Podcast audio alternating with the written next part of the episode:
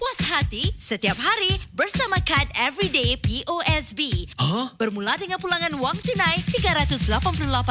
Puaskan hati anda dengan kad Everyday POSB. Daftar sekarang dan dapatkan pulangan wang tunai $388. Nikmati ribat tunai sehingga 10% untuk keperluan harian dan potongan harga sehingga 50% untuk daya tarikan keluarga seperti tiket Mandai Wildlife Reserve. Juga potongan harga minyak sehingga 20.1% di SPC. Jangan lupa untuk gunakan kod promo 388 cash hari ini. Tertakluk pada syarat. Ria 897 Ria, Ria, Ria 897 Muat turun aplikasi Mi Listen atau dengar kami di millicent.sg Pemacu bahagia anda. Oh, well, that will be nice. You're listening to the sounds of Mediacorp Ria 897. Hiburan tahap optima. Dari kami untuk anda. Mediacorp Ria 897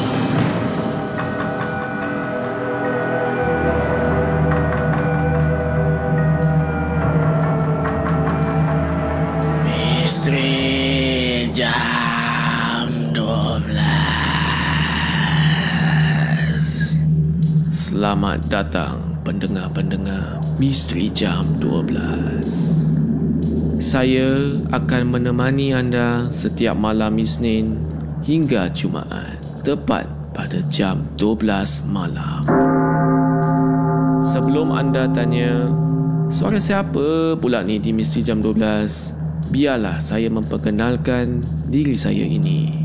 Nama saya Hafiz Aziz dan saya dari UXM. UXM adalah YouTuber di Singapura yang membuat konten-konten seram di YouTube. Dan kali ini saya teruja sangat untuk kongsikan kisah-kisah dan pengalaman seram kepada pendengar Misteri Jam 12 Gerun Malam. Sebelum saya bermula, saya ingin ingatkan kepada anda semua, jangan mudah percaya atau terbawa-bawa dengan kisah yang saya akan ketengahkan nanti. Dan ambillah kisah-kisah ini sebagai satu hiburan sahaja.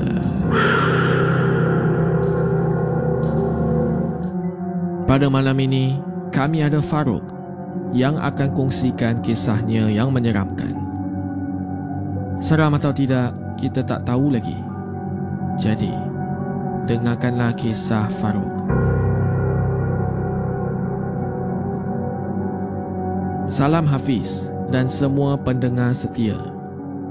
Nama saya Farouk. Umur saya 45 tahun. Dan pada malam ni, saya ingin ceritakan kisah seram kepada korang semua yang pernah terjadi atas diri saya. Selepas abang sulung saya, Man, dia duduk balik di rumah atuk.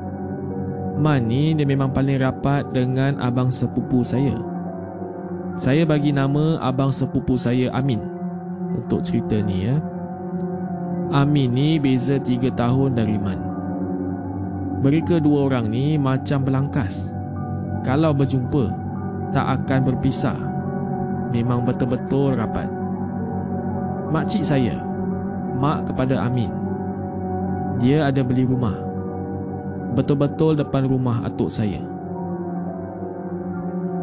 Jadi diorang berdua ni selalulah jumpa.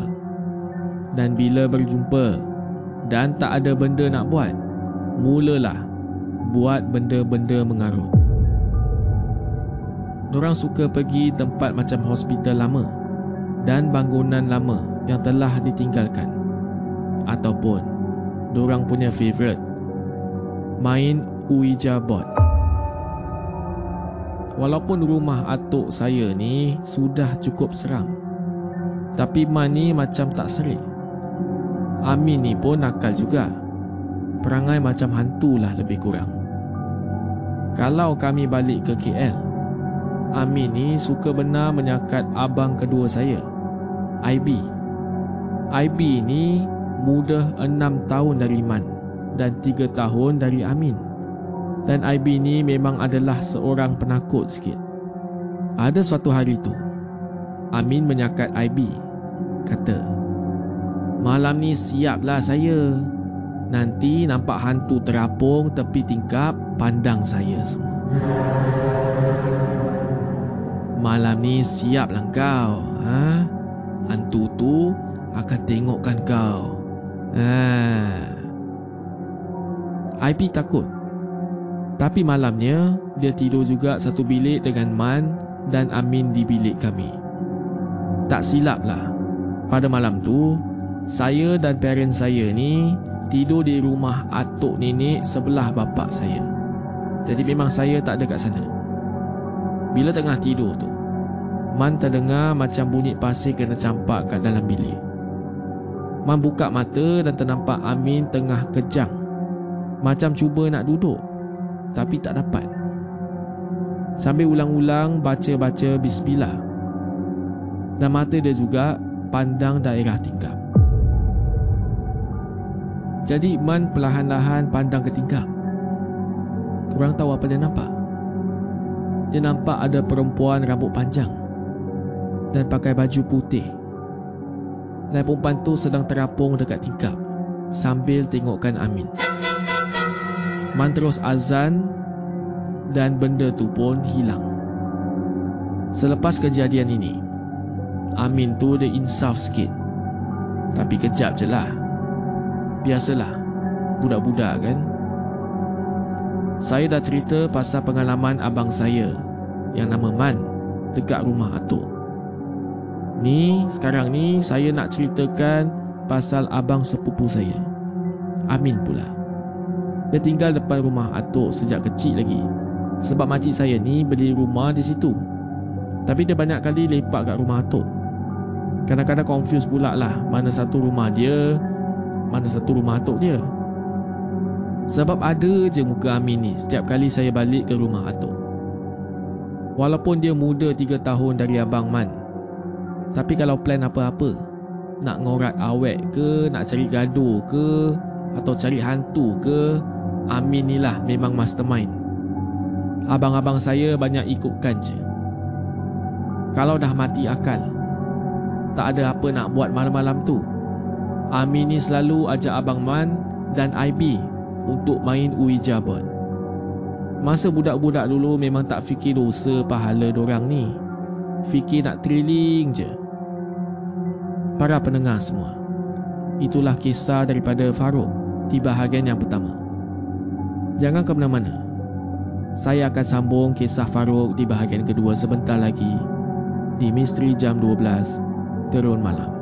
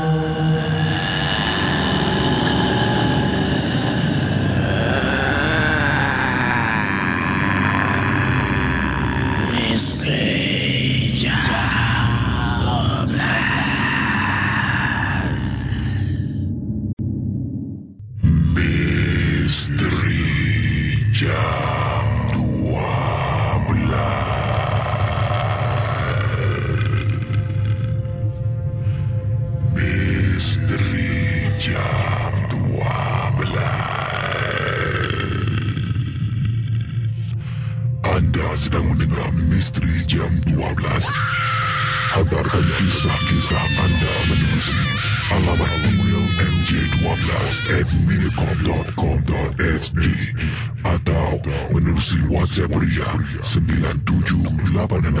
97868464. Jangan takut. Lawan. Info, music, hits overload. Vibes Overload. Mediacorp Ria 897. Hashtag bahagia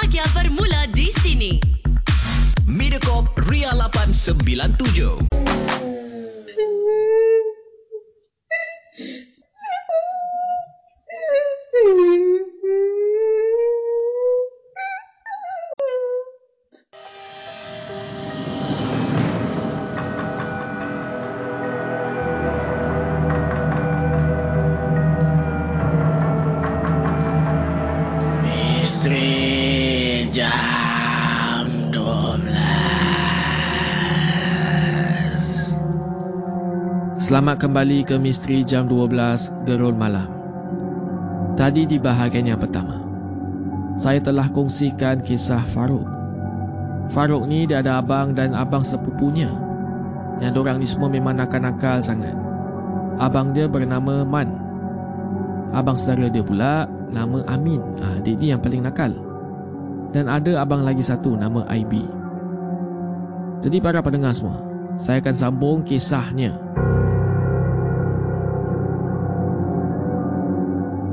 Pada masa tu, mereka main ui jabot. Diorang main dekat rumah atuk saya. Tapi diorang main sembunyi-sembunyi lah. Tak nak sampai atuk atau parent saya ni dapat tahu. Bertambah banyaklah benda-benda tu datang ke rumah tersebut. Mengikut cerita Amin, selalu roh yang datang bukan Muslim.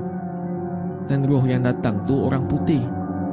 Ada sekali dapat Jepun Lupa pula saya tanya macam mana orang communicate dengan roh yang Jepun tu.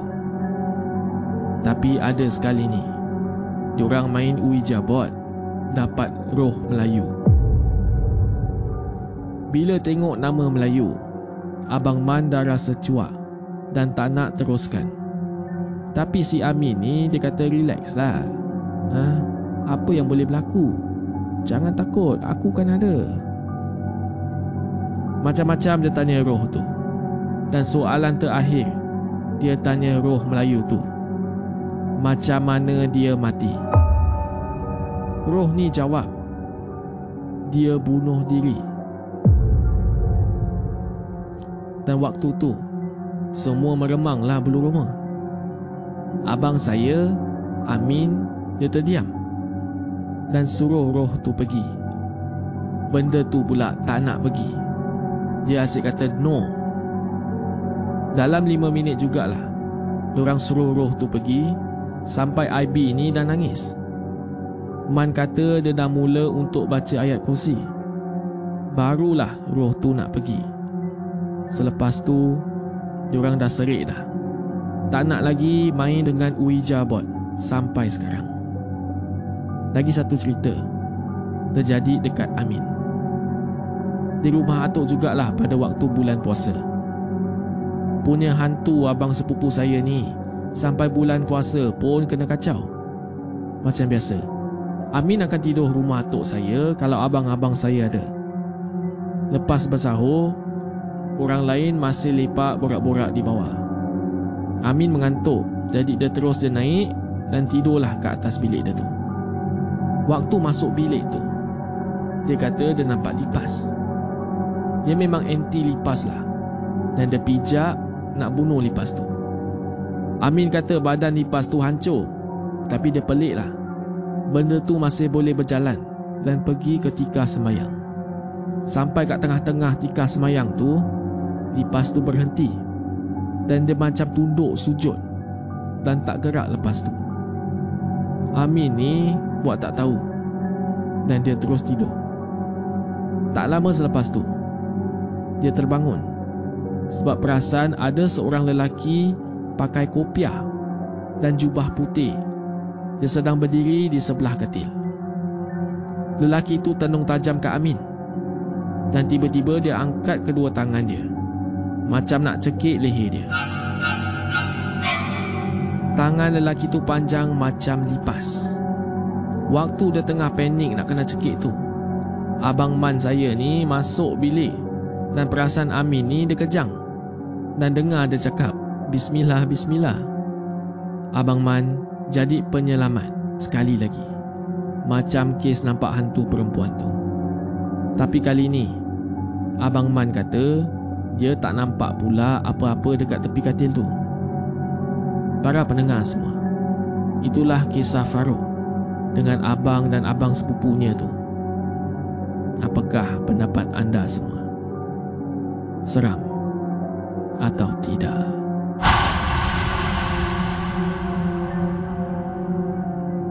Ingin saya ingatkan lagi, jangan mudah percaya dengan kisah-kisah yang diketengahkan. Anggaplah kisah-kisah ini sebagai suatu hiburan sahaja.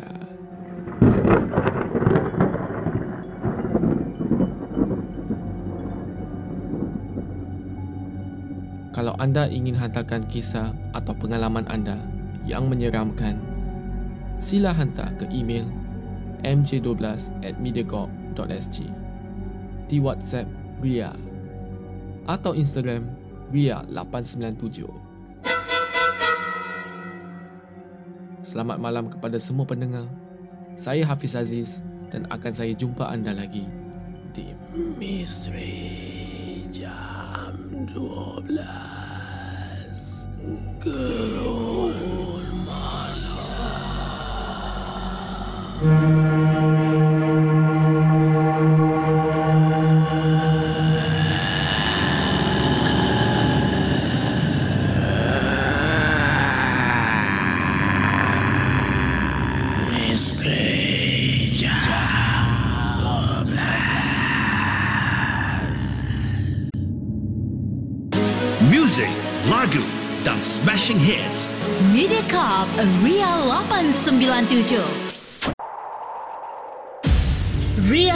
897 menemani anda sepanjang hari. Muat turun aplikasi Mi Listen atau dengar kami di milisten.sg.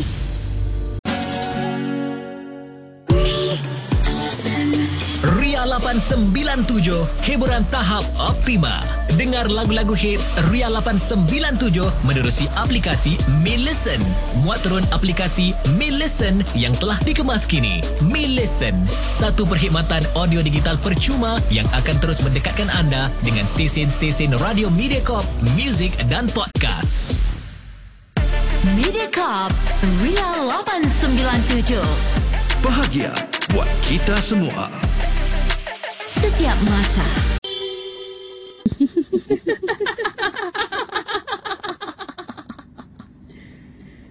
Kenapa tak tidur lagi, ha?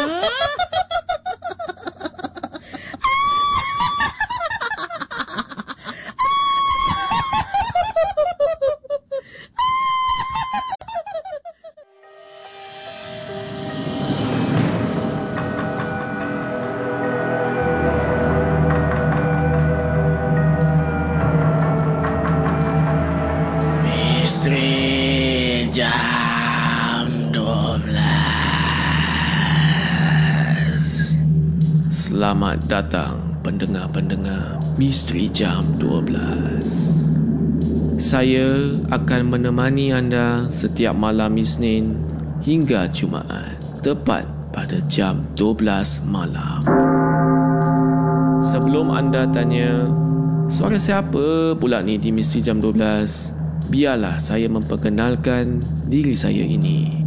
Nama saya Hafiz Aziz dan saya dari UXM.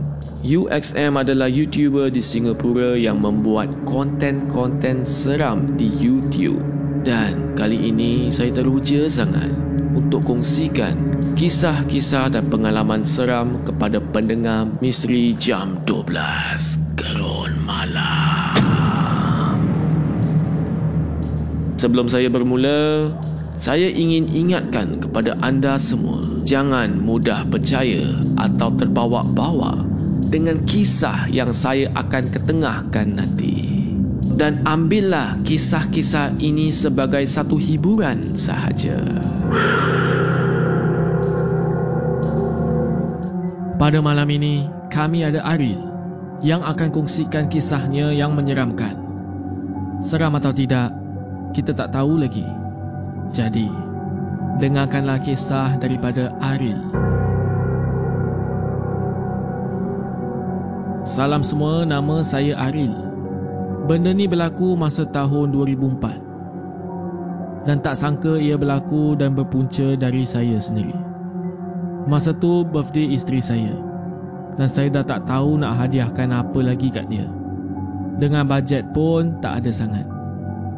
Jadi sehari sebelum birthday isteri saya ni Saya jalan-jalan kat night market Saya target untuk beli handbag murah-murah je Malam tu saya jalan kat night market Dan bersyukurlah Pada siang tu saya ada rezeki lebih sikit Bolehlah saya ni belikan dia bag yang lebih mahal sikit Ataupun hadiah yang ekstra Bila dah sampai kat kedai jual bag tu Saya pilihlah bag yang sesuai untuk isteri saya memang sesuai lah untuk isteri dan harga pun memang murah juga. Disebabkan harga beg tu murah. Saya rasa macam nak hadiahkan dia lebih dari satu. Alah bukannya selalu kan nak manjakan isteri saya ni. Saya pun ternampak yang kedai tu ada juga jual cincin-cincin antik dan masa tu pula ada harga yang berbaloi. Kebanyakannya hampir semua cincin batu. Semua cincin macam tak sesuai pula dengan isteri saya. Harga yang sesuai untuk isteri saya boleh tahan juga. Saya rasa yang owner kedai tengah perhatikan saya. Saya dah garuk kepala nak pilih yang mana. Owner pun tanyalah nak yang macam mana. Jadi saya pun cakaplah. Saya nak cantik dan harga tak nak mahal sangat. Sebab ini untuk kasihkan birthday isteri saya.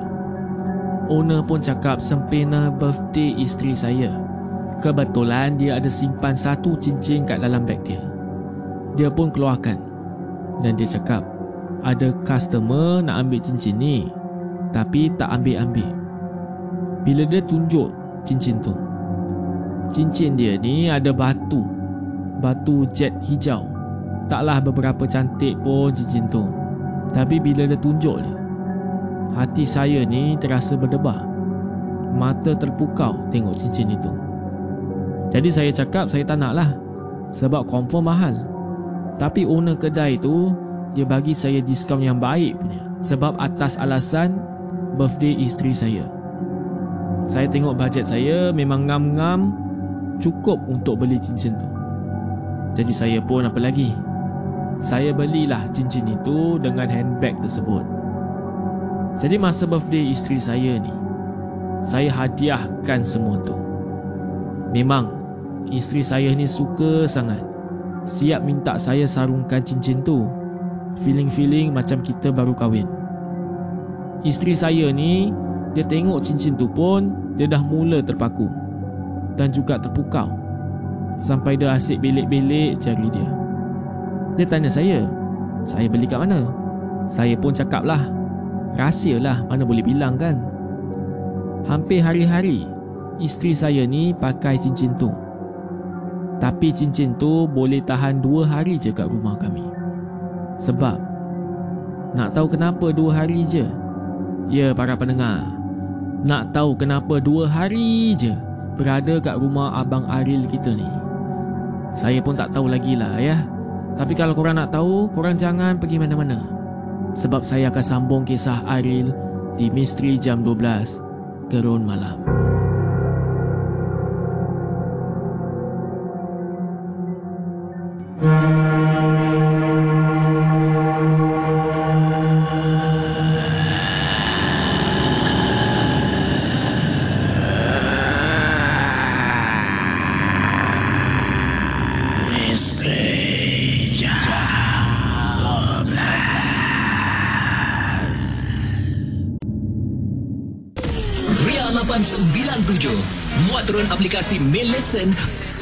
atau dengar kami di millisten.sg.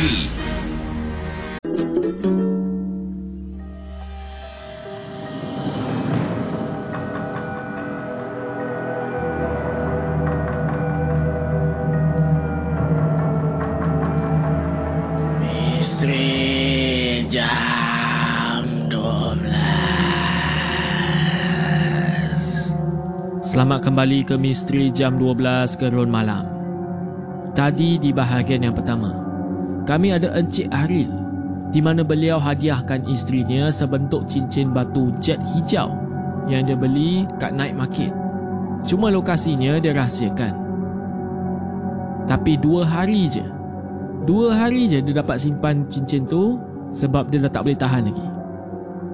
Jadi baiklah kita sambung kisah cincin jet hijau ya.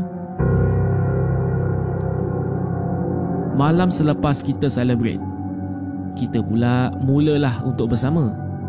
Tapi bila saya nak pegang isteri saya tiba-tiba dia tepis. Dia kata tak boleh sebab dia sedang cuti. Malam tu isteri tidur dengan cincin tu juga. Dan malam tu jugalah anak saya ni meraung masuk dalam bilik saya. Anak saya cakap ada hantu lompat-lompat ke atas katil dia. Saya kelang kabut lah. Pergi tengok bilik anak saya. Bila saya tengok tu, memang benda tu dah tak ada lah. Jadi saya ajak anak saya tidur kat bilik saya. Tapi isteri saya ni, saya tak tahu kenapalah. Dia terus mengamuk. Dia cakap, eh, kau pergi tidur bilik kau sendiri tu. Umur dah 6 tahun kan? Nak takut apa? Pergi masuk bilik. Saya pun terkejut dibuatnya. Saya pun tegurlah isteri saya. Las-las, saya pun temanlah anak saya untuk tidur dalam bilik anak saya. Isteri saya pada masa tu, dia tak heran pun. Memang pelik rasanya. Bila esok saya bangun, saya jadi malas nak solat. Isteri saya confirm dah tidur sebab dia cuti kan. Tapi saya solat subuh dekat bilik saya. Dan posisi tempat solat saya ni memang akan menghadap katil. Dan isteri saya ni dia sedang baring. Berbaring kaki dia menghadap kiblat. Sebab kipas kat tengah bilik. Tu yang kepala kat hujung katil. Tapi bila saya solat, isteri saya ni asyik tergaruk-garuk leher dia, garuk kepala dia. Dan time saya solat tu, dia cakap dia panas. Sedangkan saya ni sedang sejuk menggigil dengan kipas nombor lima lagi paling kuat. Bila saya sujud dan saya duduk, isteri saya dari baring dia dah tiarap dah. Dan dia tiarap memandang saya dengan mukanya yang sangat marah macam tak suka tengok saya solat. Isteri saya terpaku je tengok saya. Saya tengah solat tu, saya terpandang muka dia juga dan para pendengar semua. Memang nampak macam orang lain. Dah bukan muka isteri saya lagi. Saya teruskan solat sambil pejamkan mata. Bila saya dah selesai solat bagi salam, saya perlahan-lahan buka mata. Bila saya tengok, isteri saya dah tidur balik. Rutin siang macam biasalah. Cuma saya ni kerap nampak isteri saya ni suka pegang-pegang batu cincin dia. Asal saya tanya buat apa tu, isteri saya jawab, tak ada apa-apa. Malam tu sebelum saya nak tidur, saya minta isteri saya jangan pakai cincin tu masa tidur. Isteri saya tiba-tiba marah sangat kat saya. Dia buka sarung cincin tu, terus dia hentak ke atas meja. Saya pun tak syak apa-apalah. Mungkin ni hormon wanita ke apa ke saya tak tahu. Saya pun tidur juga. Dan pada masa malam tu, saya tak boleh nak tidur. Mana taknya, tiba-tiba saya terasa katil saya ni bergoyang-goyang. Macam ada orang tengah lompat ke atas katil saya. Saya gosok mata. Dan bila saya buka mata tu, saya memang tak percayalah. Jadi saya pejamkan mata saya balik. Bila saya buka mata perlahan-lahan, saya intai saya ternampak ada pocong sedang melompat-lompat ke atas katil saya. Pocong tu dia memang berwarna putih lah. Cuma boleh nampak muka. Muka dia hitam sangat. Tapi mata dia merah dengan giginya yang taring. Saya pun terjerit. Saya tutup mata saya dan dia dengarlah agaknya saya ni terjerit. Bila dia tengah lompat-lompat tu, Tiba-tiba dia berhenti. Saya intai buka mata sikit. Saya nak tengoklah dia dah pergi ke belum. Apa yang saya nampak, dia sedang berdiri kat belakang saya. Saya memang betul-betul takutlah. Dan para pendengar semua, benda tu dia melompat-lompat ke arah cincin bini saya tu. Saya pun dah tahulah, ini memang sah. Cincin tu memang punca dia. Bila siang hari tu, saya terus ambil cincin tu. Saya tak fikir banyak dah. Saya baca apa yang patut sebelum saya keluar rumah. Saya start motor dan saya pergi ke anak sungai yang air mengalir. Saya turun motor. Saya keluarkan cincin dari poket. Saya baca surah-surah yang suci. Selepas saya baca, saya campak cincin tu kat dalam sungai.